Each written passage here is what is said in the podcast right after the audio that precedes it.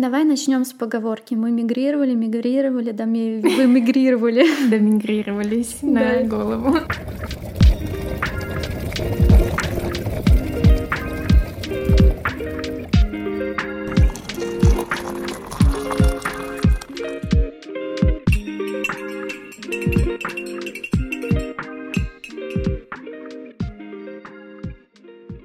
Добро пожаловать на подкаст «Фика по душам». И сегодня здесь с вами Сонечка, психологик наш, и Танечка, программистка. И мы сегодня обсуждаем очень важную тему. Пьем кофе, я, по крайней мере, и едим всякие вкусняшки. Да, для тех, кто недавно к нам подключился, мы напомним, что же это за странное такое слово. Если вы вдруг забыли фика, это перерыв по шведским традициям на какой-нибудь кофе-чай с булочкой, с коллегами, друзьями или сам собой тоже да. вариант. Да, это такой приятный момент замедления, расслабления. Это очень важно выделять себе такие моменты на протяжении дня. С чем любой мигрант не знаком первые N mm-hmm. лет.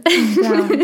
Но шведский мигрант учит это слово довольно быстро. Учить-то учит, но не чувствует. Но, не но мне так казалось, по да. крайней мере, в моем опыте иммиграции у меня не было такого, чтобы я прям прочувствовала фику прям mm-hmm. от души. Ну вот mm-hmm. сейчас, да, когда там более-менее на ножки спустя лет пять встала, mm-hmm. и то шатает. Mm-hmm. Но когда приезжаешь и идешь на курсы шведского, вот mm-hmm. ты такой весь новичок-соплячок, и тебе говорят фика. Mm-hmm. Да, это вот это, это про расслабление, замедление. И ты такой, чего? thank you Мы решили поговорить о таком явлении, как переезд по супруге или супругу, когда человек переезжает по работе или по учебе своего партнера. То есть он как плюс один. И это достаточно специфический тип миграции, потому что существует несколько, как мы все знаем. По работе ты переезжаешь или по учебе куда-то, или это беженство какое-то, или ты переезжаешь к супругу как по воссоединению, или просто с ним вместе едешь в новую страну для себя, за компанию компанию ради того, чтобы быть с этим человеком. Казалось бы, это такой, знаешь, мне кажется, идеальный сценарий, распространенный миф о том, что вот ты переедешь с супругом, например, по работе, он будет работать, в Европе заработки достаточно хорошие, и есть такой миф, что ты переезжаешь и будешь кайфовать, релаксовать все время, вот мне даже такое говорили, когда первое время я общалась со своими там одногруппниками на тот момент. У нас была групповая какая-то работа. В какой-то момент я поделилась, что это достаточно тяжело. И мне сказали, типа, что? Мы думали, что это какой-то идеальный сюжет Золушки, знаешь, что ты приехала mm-hmm. и все, и happy end. И вот это вот длится, ничего длится. делать было не надо, ты да. вообще mm-hmm. со многим не запаривалась и вообще что ты жалуешься. Да. да. Типа, когда ты переезжаешь э, в европейскую какую-то, правда, страну, особенно к мужчине, к парню, да, то это как-то со стороны выглядит, что ты Достала вот золотой билет. Да. Иху, mm-hmm, да. да. Патриархальная картинка, что ты такая вся принцесса. А он такой весь принц, который вытащил mm-hmm. тебя тебя из грязи в князи, и да. просто ты должна ему ножки теперь целовать, и mm-hmm. вообще... Да, что это как будто бы беспроблемная какая-то история. Не ты же работаешь, не ты же mm-hmm. переезжаешь. Ну, как бы ты, по сути, просто за компанию едешь на вот это все готовенькое, и что есть человек, который о тебе заботится, да, как будто бы, что он причина, по которой ты переехала, значит, он должен о тебе заботиться. Ну, по факту это так, особенно mm-hmm. по документам. Но в реальности все намного сложнее. Любой переезд достаточно травматичное событие, но вот конкретно этот переезд, он особенный именно в переживаниях.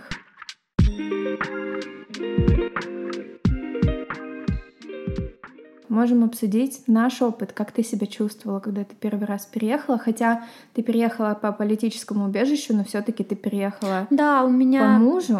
Как это? Так как у меня угу. как бы муж всей этой оппозиционной деятельностью да. занимался, соответственно, я как жена декабриста вот угу. такая получилась, угу. которая бежала за мужем, соответственно, мне тоже там угрожала угроза и все такое, но первая причина это муж. Да.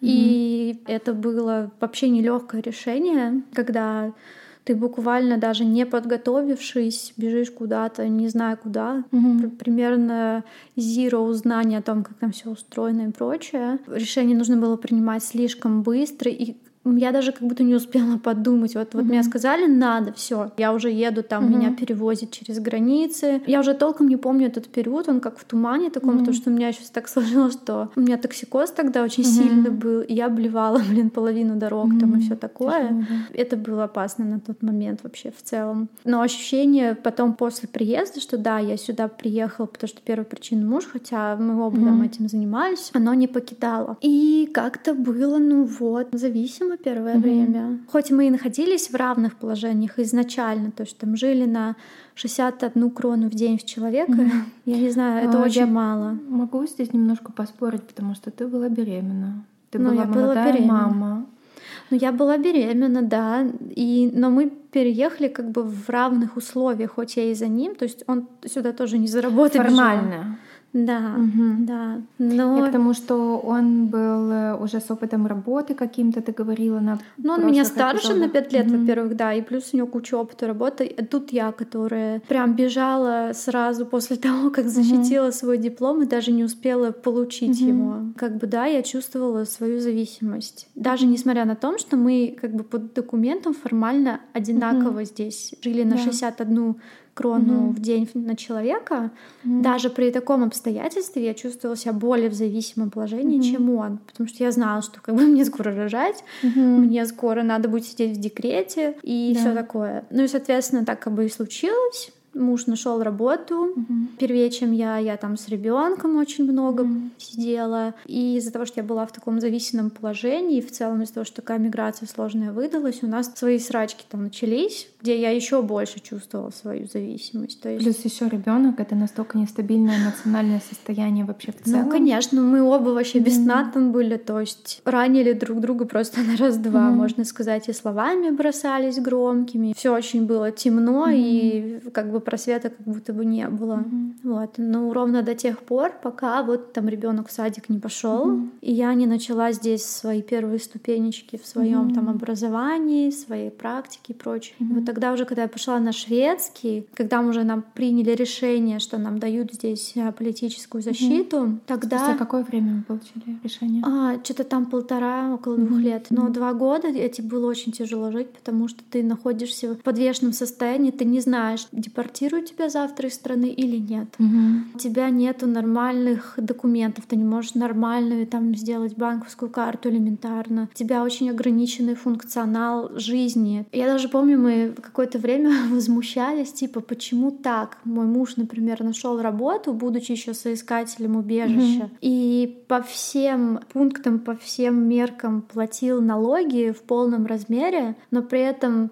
как бы воспользоваться тем, что дают эти налоги mm-hmm. здесь в обществе, он не мог. Там элементарно мы не могли, у нас были сложности с получением посылок. То есть кто-то нам там вещи мог прислать, либо что-то мы там с интернет-магазина могли заказать там ребенку. Для нас кажется это сейчас просто обыденностью какой-то. Mm-hmm. Mm-hmm. Потому что То документов есть, не было, да. Были документы, но они были как-то с ограниченными mm-hmm. правами, mm-hmm. так сказать. Полноценных я имею в виду, да. потому что да. тут очень все завязано на твой вот этот вот социальный номер. Все системы система очень дигитализированная, и поэтому, если у тебя его нет, вот этого официального номера, то ну, очень много функций тебе просто недоступны очень-очень да. таких банальных, бытовых, жизненных. И, ну, как бы было тяжело, правда, очень тяжело. И возмущения очень много. Значит, как налоги платить, ты плати по полной. Угу. А как придумать для таких людей, которые и работают, и платят полностью налоги, какой-то способ угу. а, облегчить жизнь, ну, с этим как бы не торопится. Это угу. тоже накладывало очень большой отпечаток на то, что чувствовала здесь не очень комфортно. И, соответственно, Косте не нравилось вот это ощущение, что я от него завишу. Угу. Не, не то, что он там против был, всегда всегда давал mm-hmm. деньги, там всегда никаких не было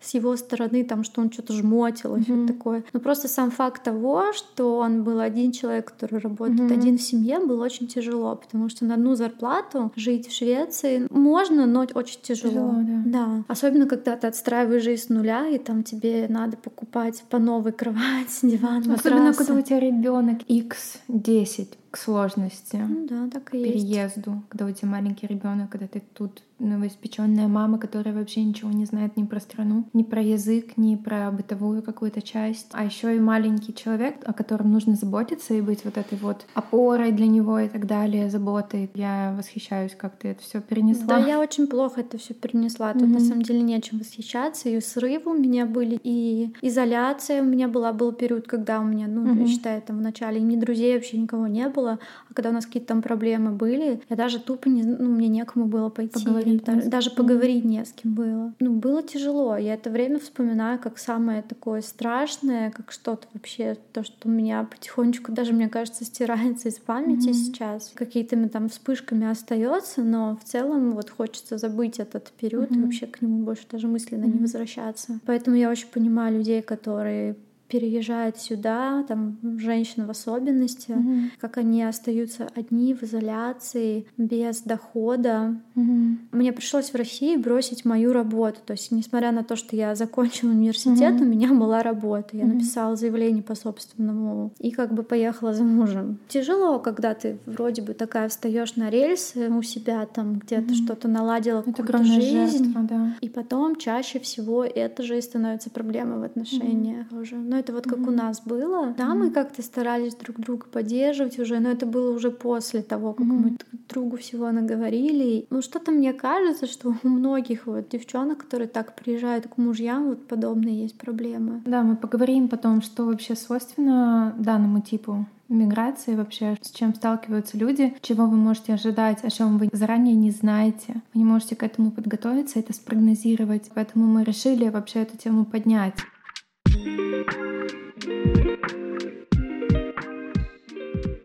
Я могу немножко поделиться, как да, у меня как это у было первое было? время. Тоже у меня случился спонтанный переезд, то есть я не готовилась к этому. Я встретила своего парня, да, и мы общались дистанционно, так сказать. Мы виделись в Калининграде несколько раз, и я приехала к нему в гости, ожидая, что это будет, ну, месячная поездка. И после того, как случился ковид, как-то мы спонтанно очень-очень быстро принимали решение о том, что я здесь остаюсь, и вся вот эта вот История с документами тоже на очень долгое время затянулась. Ну, примерно тоже полтора-два года у нас где-то была вся эта история. Из-за того, что это был резкий, неподготовленный переезд и так далее. То есть это еще больше усугубляет. Но на самом деле даже у тех людей, у которых все как бы было спланировано, и знаешь, они ждали вот этих всех документов там у себя дома и находились там в разлуке со своими партнерами, это тоже тяжело, когда ты ждешь там год или полтора. Даже для таких людей, когда они приезжают, они сталкиваются с огромным количеством трудностей, как эмоциональных, так и финансовых, физических, всяких разных. Но когда это еще накладывается проблема с документами, вот еще больше ты чувствуешь себя зависимой. Я тоже вот это вот слово, мне кажется, самое главное — зависимость. И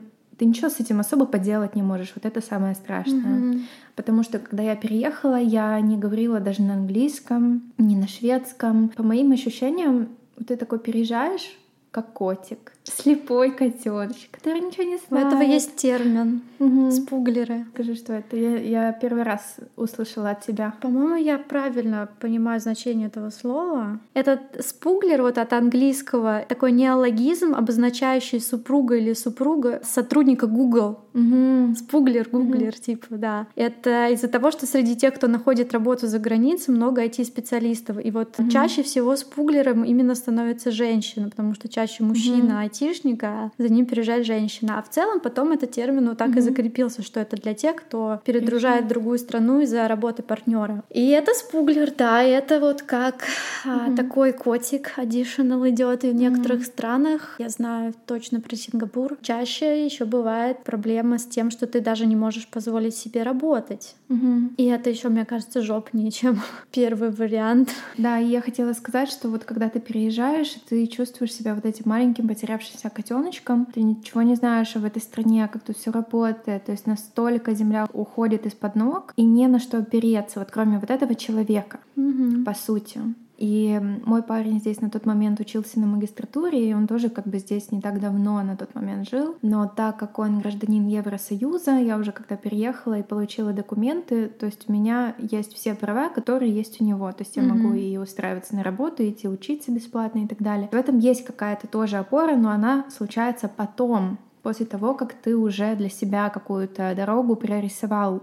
А в первое время ты вообще не знаешь, что делать, чем заниматься, как пойти в магазин сходить, как с человеком поговорить вот на улице, как к врачу сходить, как позвонить куда-нибудь. Мне кажется, далее. ты становишься в какой-то мере таким ребенком, угу. за которым нужен уход. То есть да. первоначально вы встречались там как два взрослых человека, угу. и он там, не знаю, полюбил тебя как взрослого человека, а тут на его глазах просто вырастает ребенок еще один, угу. и его надо водить за ручку по поликлиникам, все ему переводить, помогать ему со всеми теми бытовыми вещами, которые до этого партнер справлялся сам. И не факт, что это вообще скажется здорово на ваших mm-hmm. отношениях. Да, и в этот период очень многие пары начинают конфликтовать из-за стресса вот этого, из-за смены ролей, из-за смены того, что ты не взрослый взрослый, а ребенок взрослый или ребенок ребенок даже, mm-hmm. потому что стресс он касается и твоего партнера тоже напрямую. Как бы здесь не ты только один такая жертва, да, и страдаешь, сидишь в этих условиях зависимости. Mm-hmm. Для партнера это тоже огромная нагрузка, потому что вот мы даже не планировали, он не ожидал такого, что на него свалится такое счастье. И все это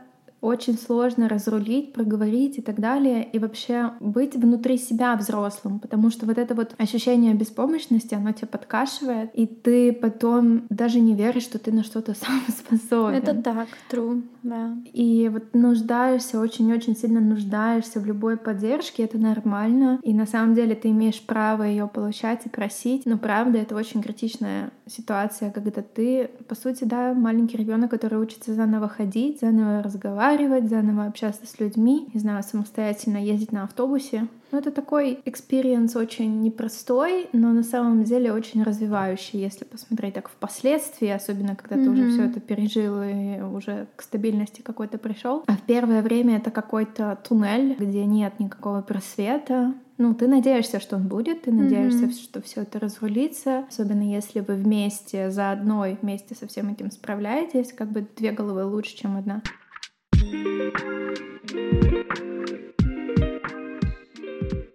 Все в теории звучит красиво. Если вы справитесь, вы будете молодцы, огурцы и все такое. Но на практике очень часто нифига не молодцы. И рано или поздно у одного или у обоих сразу заканчиваются ресурсы, и все, и начинается вот эта вот тема. Да что ты как немощная, маленькая, сама не можешь ну, да. там это. Такое тоже. И бывает. вот это все как бы давит, и ты такой, а ну пожалуйста, ну помоги, а там тебе встречка летит, да ты уже там надоела, что ты не можешь сама mm-hmm. это уже сделала, столько раз то проходили, а тебе там бывает тупо даже страшно, там не сколько даже про навык, что ты это механически mm-hmm. умеешь, бывает иногда это просто страшно, например. Mm-hmm. Бывает по-разному. И я помню, мне одна девочка сказала очень, я не знаю, как на мой взгляд, такую интересную штуку, как у них произошло, когда она приехала сюда к мужу, к шведам, mm-hmm. который здесь был рожден, как mm-hmm. бы вообще никаких проблем, всю жизнь Гетеборжец, Казалось бы, идеальная картинка, да? Да, да, да. Mm-hmm. И он ей как бы сказал, что да, я тебе совсем помогаю, не волнуйся, ты можешь чувствовать себя здесь как дома, и вообще мое плечо — это твоя опора. В итоге через какое-то время его это начало напрягать,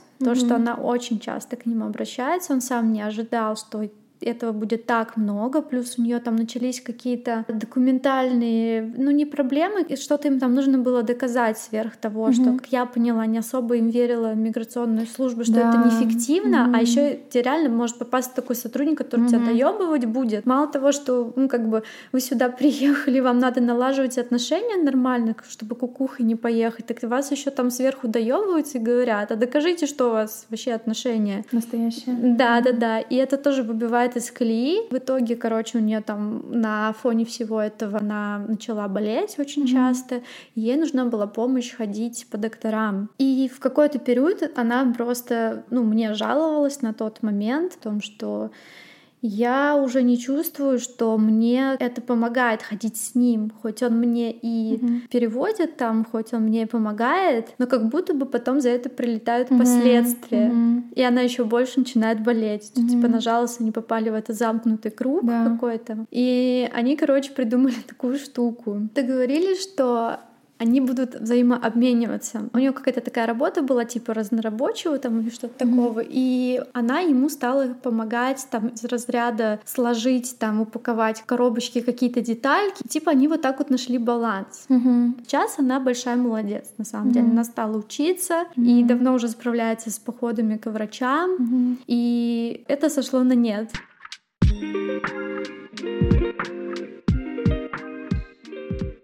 Я тоже очень много историй слышала, как и вот этих вот сказочных, позитивных, так и наоборот негативных ужасно, когда ты переезжаешь, ты ждешь этого очень долго, и потом тебя просто выгоняют на улицу, тоже шведы, это очень стрёмно, это очень странно на самом деле слышать, что они на такое способны, но всякие люди бывают mm-hmm. в любой стране. И вот эта вот уязвимость, которой некоторые люди могут неправильно воспользоваться или не умеют, да, человеку вот в каком-то таком положении оказывать вот эту поддержку и помощь, недостаточно терпеливы, или у них какие-то свои проблемы, им не до этого, как бы они просто не имеют ресурса на это. Но это очень сложно, и для одного или для другого человека, и очень важно, да, находить вот этот баланс и проговаривать и договариваться, и чтобы другой партнер, к которому ты переезжаешь, он был тоже к этому готов, чтобы он тоже знал, что первые несколько лет, не месяцев, лет, тебе нужна будет помощь тебе нужна будет поддержка, опора, любая, да, вот это вот эмоциональная, физическая, финансовая и так далее. Понятное дело, что лучше, конечно, подготовиться, иметь хотя бы какую-то степень самостоятельности. Мне кажется, еще такие партнеры не совсем понимают, каково это покидать свой дом и mm-hmm. переезжать, и когда ты реально видишь своего партнера в такой апатично-депрессивном mm-hmm. а, муде, настроении, mm-hmm. когда реально тебе кажется, что, блин, что-то твой партнер какой-то не такой красочный, mm-hmm. в каком-то в него влюбился, да. блин, он только переехал приехал, ну, блядь, дай ему время. Uh-huh, uh-huh. Очень многие начинают поторапливать, торопить, что еще больше запускает цикл всяких вот этих uh-huh. вот ощущений, еще больше зависимости и прочее. Uh-huh. Еще больше загнанности. Да, uh-huh. да. Ну, не все хорошо люди обладают достаточным эмоциональным интеллектом и эмпатией, чтобы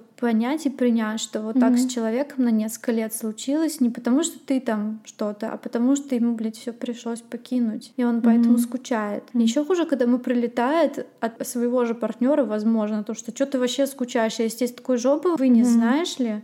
Угу. Ты мне тут ножки еще должна целовать. Такое же угу. тоже может быть, бывает. Поэтому это еще хуже ситуация, когда второй партнер может начать в какой-то момент чувствовать власть над этим угу. человеком и в этом теряться и упиваться. Абьюзивные тенденции. Да. да, да, да, да. Вообще любой дисбаланс власти в отношениях, он чреват проявлениями абьюза или токсичностью, да, вот этой вот. Потому что вы должны общаться как взрослый-взрослый в идеальном мире, в идеальных отношениях, вот этих вот утопических. Mm-hmm. Не всегда такое бывает в жизни. И, как я сказала, да, было бы, конечно, в самом идеальном варианте переезжать, когда ты обладаешь какой-то, не знаю, подушкой безопасности, когда ты знаешь язык, когда ты подготовился, когда ты продумал план. Но это такой редкий случай. Да. Такой редкий случай, когда ты переезжаешь и можешь о себе сам ну, Потому что любовь случается внезапно, да. и там, когда ее совсем не ждешь, хочется, конечно же, там с человеком больше проводить времени, а не mm-hmm. быть с ним на расстоянии и ждать, что один партнер пока там научится, mm-hmm. выучится, уже столько времени пройдете, и вы там всю связь можете потерять. Да, да. Поэтому здесь тоже вот такое, либо ты выбираешь человека и бежишь к нему как можно скорее в другую страну, mm-hmm. там, да, либо ты выбираешь себя и сначала становишься на ноги, тогда не факт, что вы потом вообще да. будете. Да. Ты, типа в любом случае можешь проиграть. Mm. И непонятно, какой вариант из этого лучше.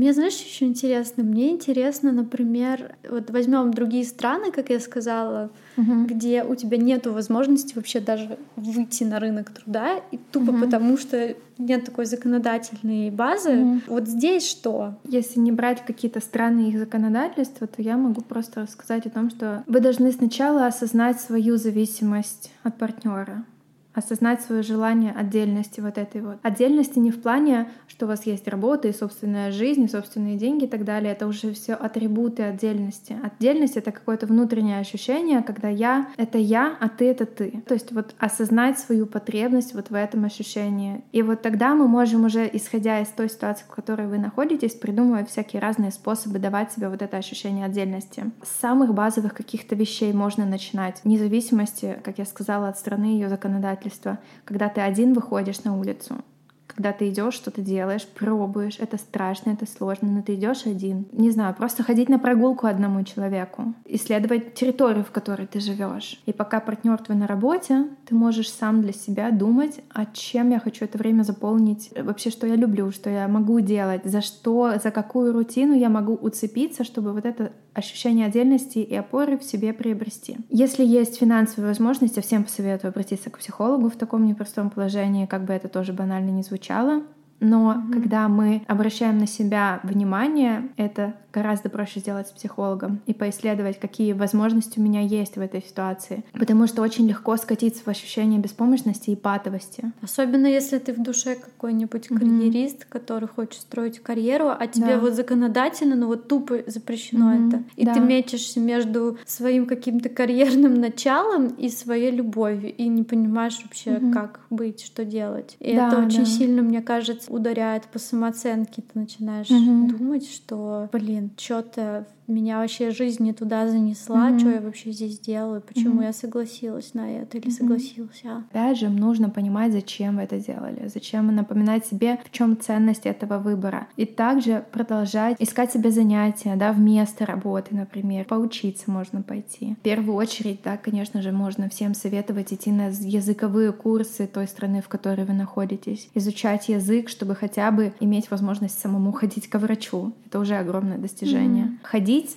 на танцы, я не знаю, на рисование, на какие-то кружки, на какие-то активности, где есть другие люди помимо вашего партнера. Потому что очень часто люди скатываются в это ощущение изоляции, где есть я и где есть только мой партнер, и больше ничего нету. И тогда вам нужно выходить во внешний мир и искать свое что-то там отдельное, отдельных друзей, ну или совместных, но просто других людей, угу. отдельные занятия, отдельные хобби. Можно заняться реально тем, чем вы давно хотели заняться, например, но из-за той же карьеры у вас не было времени на это, например, пойти на э, рисование то же самое или на глиняную лепку и так далее. Вышивка крестиком. Да, есть какие-то вещи, просто там, не знаю, кружки самодеятельности, какие-то клубы, сообщества Мне кажется, на Фейсбуке. люди башкой это понимают, но вот до дела у всех проблемы с реализацией. Типа план звучит нормально, а реализация, как обычно, Надо все понемножку делать. Да. да. Это может звучать как, типа, знаешь, все, выбегаю в мир, и беги, пока вот не добежишь куда-нибудь, да? Это вот мой случай. Какой-то резкий, какой-то масштабный шаг. Нет, начинать надо с малого, с маленьких каких-то вещей. Не знаю, найти себе кофейню, которая вам нравится только, и ходить Что, туда. если не будет Книж... такой кофейни? Любое место, ну... Где вместо там, кофе где нет... моча просто подается.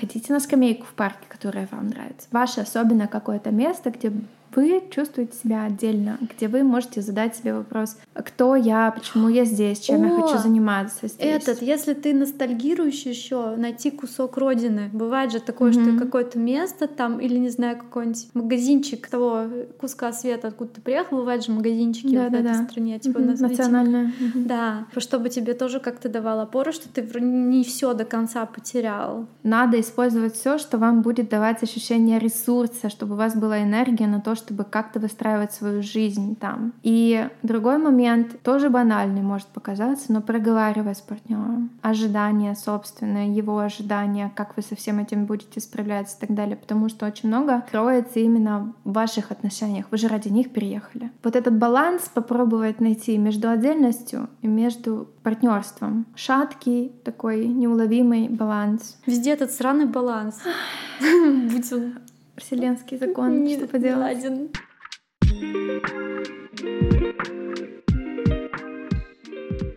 Меня самая большая мечта вот для таких вот людей, они вот когда выходят из аэропорта, сразу давать им буклетики с да. информацией на их языке о том, что, что, как устроено, что, куда идти, хотя бы по первичке, да, вот такое. Гайдлайн.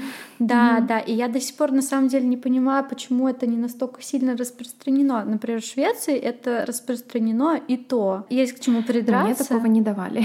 Да, я честно не вижу каких-то особых сильно затрат, чтобы эту информацию просто просто продублировать на все языки. И, грубо говоря, вот ты идешь подаваться в миграционную службу, там, да, mm-hmm. подавать свои документы, и сразу тебе это вот там же эту буклетик mm-hmm. выдали. Вот почему так не сделать, непонятно. Это мое самое такое big dream просто, чтобы наконец-таки это дошло. Mm-hmm. Это упростит жизнь, во-первых. Во-вторых, это поможет избежать кучу проблем, mm-hmm. которые в любом случае ты наступишь на какие-нибудь грабли и не раз. И только потом, если тебе повезет, какой-нибудь тебе человек скажет, а надо было вот так делать, mm-hmm. а надо было туда идти, а надо было вот сюда звонить. Ну, блин, ну вот соберите один раз потратить на это время, чтобы потом не разруливать mm-hmm. эти же самые проблемы. Не знаю, это вот в идеале, а в гиперидеале просто, я не знаю, в какой-то другой вселенной вообще, mm-hmm. это какой-то человек, третий наставник на mm-hmm. первое время, чья это работа интегрировать человека в общество, взять на себя вот эту вот нагрузку с партнера, чтобы пар... mm-hmm. не партнер так часто за тобой, как за ребеночком ухаживал, а чтобы был какой-то человек третий, mm-hmm. который условно там помогает тебе какие-то такие вот вопросики решать. Это вот я поделилась, да, своей мечтой какой-то mm-hmm. такой. Но из того, что мы имеем, то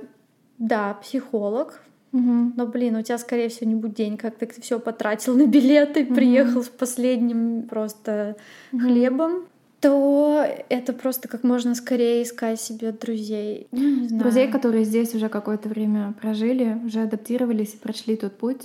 Да. Хотя бы как-то похожий на ваш. Да, как Я можно бы тоже скорее. посоветовала вот это вот сделать как можно скорее. Даже если ты не супер гибкий, активный человек в общении, даже вот немножечко себя здесь придется пересилить. Сказать, да, пересилить. Но это не насилие над собой, это скорее наоборот забота о себе с точки зрения того, что это просто ну, ты вопрос типа выживания. Весь, да. ты типа такой весь интроверт, и для тебя это будет мучительно с кем-то идти на контакт, mm-hmm. мало того, что это уже стрессовая ситуация находишься, так тебе еще ты знаешь, mm-hmm. что тебе надо это сделать. Но, блин, это чертовски важно на самом mm-hmm. деле. Вот у меня не было такого человека, к кому я могу пойти достаточно mm-hmm. долгое время. Вообще mm-hmm. не было такого человека, когда mm-hmm. ты один, и ты, ты кажется, что ты сходишь с ума, ты лезешь на стенку от этого, и тебе просто mm-hmm. перманентно плохо. Mm-hmm. И другой человек может тебя понять, разделить с тобой это. Это должен быть кто-то сторонний. Опять-таки, mm-hmm. здесь все как будто бы скатывается какое-то третье лицо. Mm-hmm. То есть и в идеальной моей вселенной это должно быть третье лицо, и вот в практической вселенной это какой-то дружок знакомый. Я согласна. И зачастую этот человек сторонний через это проходил, через то, что ты прошел, и он может тебя понять, он может тебе посочувствовать когда твой партнер, допустим, через это не проходил, если да, он, например, здесь да. родился, и он как бы он ни старался, даже если это самый идеальный партнер, даже если это самый э, чуткий, понимающий человек, он не может понять.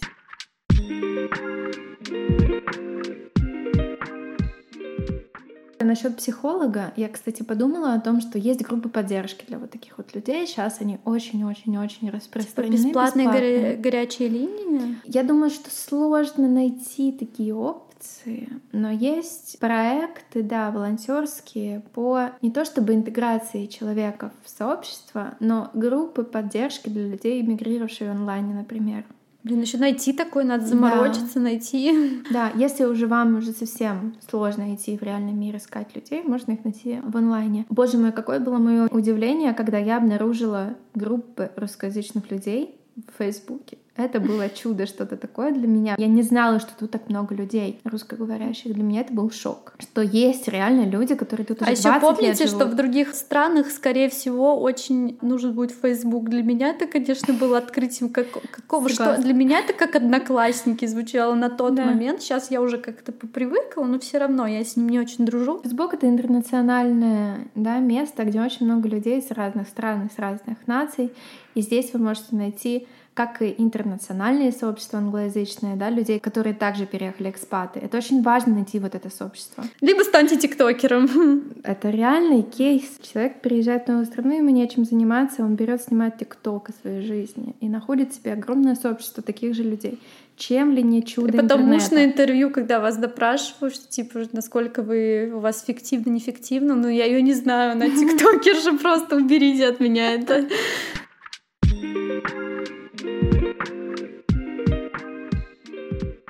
В общем, ищите варианты, в которых вы действительно будете чувствовать себя в своей тарелке. Те вещи, которые вас реально будут увлекать, которые вам реально будут давать ощущение вот какого-то творчества, какой-то деятельности. А если ты не знаешь свое хобби, пробуй все, пока да. не найдешь. И вообще, в целом, мне кажется, надо прям, не знаю, очень-очень сильно постараться, чтобы не скатиться в каждодневный негатив, который будет mm-hmm. постоянно, постоянно. И, ну, даже над какими-то вот негативными вещами начинать шутить. А еще мне кажется, очень важно поддерживать чувство дома. Ну, имеется в виду то, откуда ты не забывать про это. Ходить какие-то магазинчики, какую-нибудь вкусняшку там купить такую традиционную mm-hmm. своей культуре. Да. Не знаю, сходить на какой-нибудь концерт приезжего там, не знаю, музыканта своего тоже родного. Многие это на самом деле хают о том, что ой, что вы застреваете там в своей культуре и все такое, и там вам надо вот срочно только на культуру той страны, где вы это. Но я на самом деле скептически к этому, к такому совету отношусь, потому что тебе никто не мешает и то, и то делать.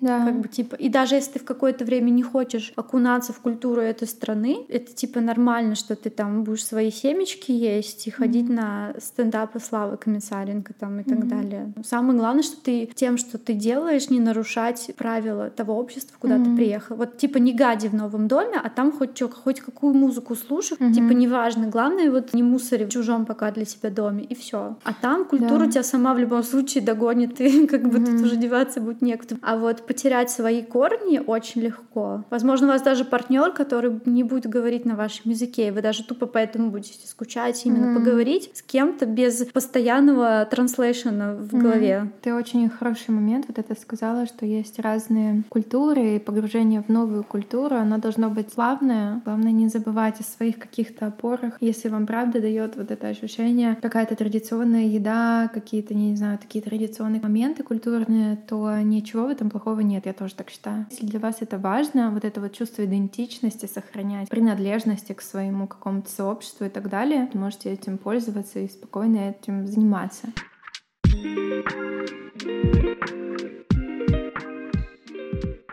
В целом, мигрантская жизнь это тот еще квест, как mm-hmm. мы все знаем. И вот миф про то, что это сказка, даже если ты переезжаешь в золотую клетку, это миф.